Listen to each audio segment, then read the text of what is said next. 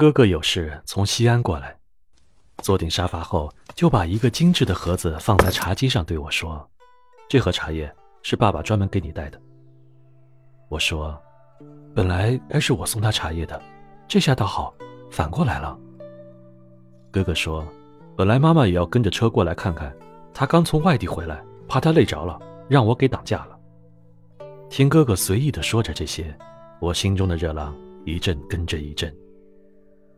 父母从退休后就一直和哥哥住在一起，虽然距离这里不远，但因为小孩上学等诸多原因，未能经常去探望。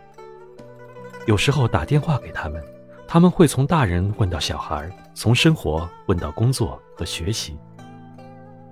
虽然很久未见面，但是彼此生活的情景却浮在眼前，常常让人感动。也许在父母的眼里，我是一个不会操心的人。既不会很好的照顾自己，也不会照顾好别人，倒反过来要让他们时时为我操心了。就说这喝茶吧，明明知道像我这样的嗜茶成瘾对身体是一种伤害，而且已经尝到了这方面的苦头，父母为此担心不已，可我就是积习难改，痛下决心也没能改掉这个习惯。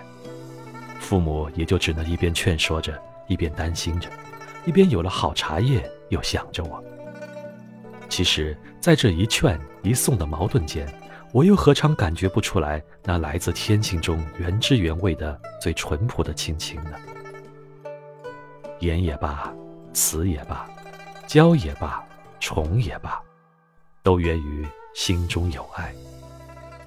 犹如我对自己孩子的教育，天性散漫、崇尚自由的我，自然不喜欢别人的约束。也深信没有受过压抑的人性更加完满，因而希望能给孩子一个宽松民主的生活环境，一个快乐的童年。因此，在孩子的教育中，不知不觉就带着宽容和少许的放纵。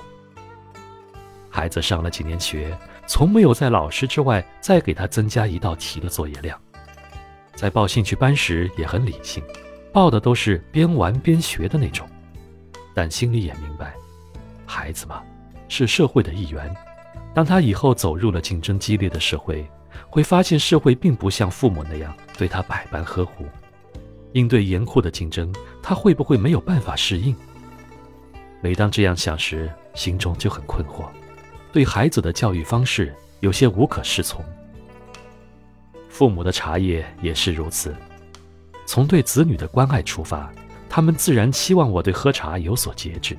有个健康的身体，但同样出于爱心，见了好的茶，明白我会喜欢，又是第一个想到我，先给我寄了过来。打开包装，泡上青绿的毛茸茸的茶叶，看着清水中渐渐透出的微微绿意，慢慢的氤绿了整杯的水，而那片片茶叶在浸泡后，都静静地竖立在杯底，无声无息。喝上一口。青涩中有着淡淡的香味，但我明白，这就是真正的茶味啊，如同那朴素的亲情，绵长、持久，让人久久的回味。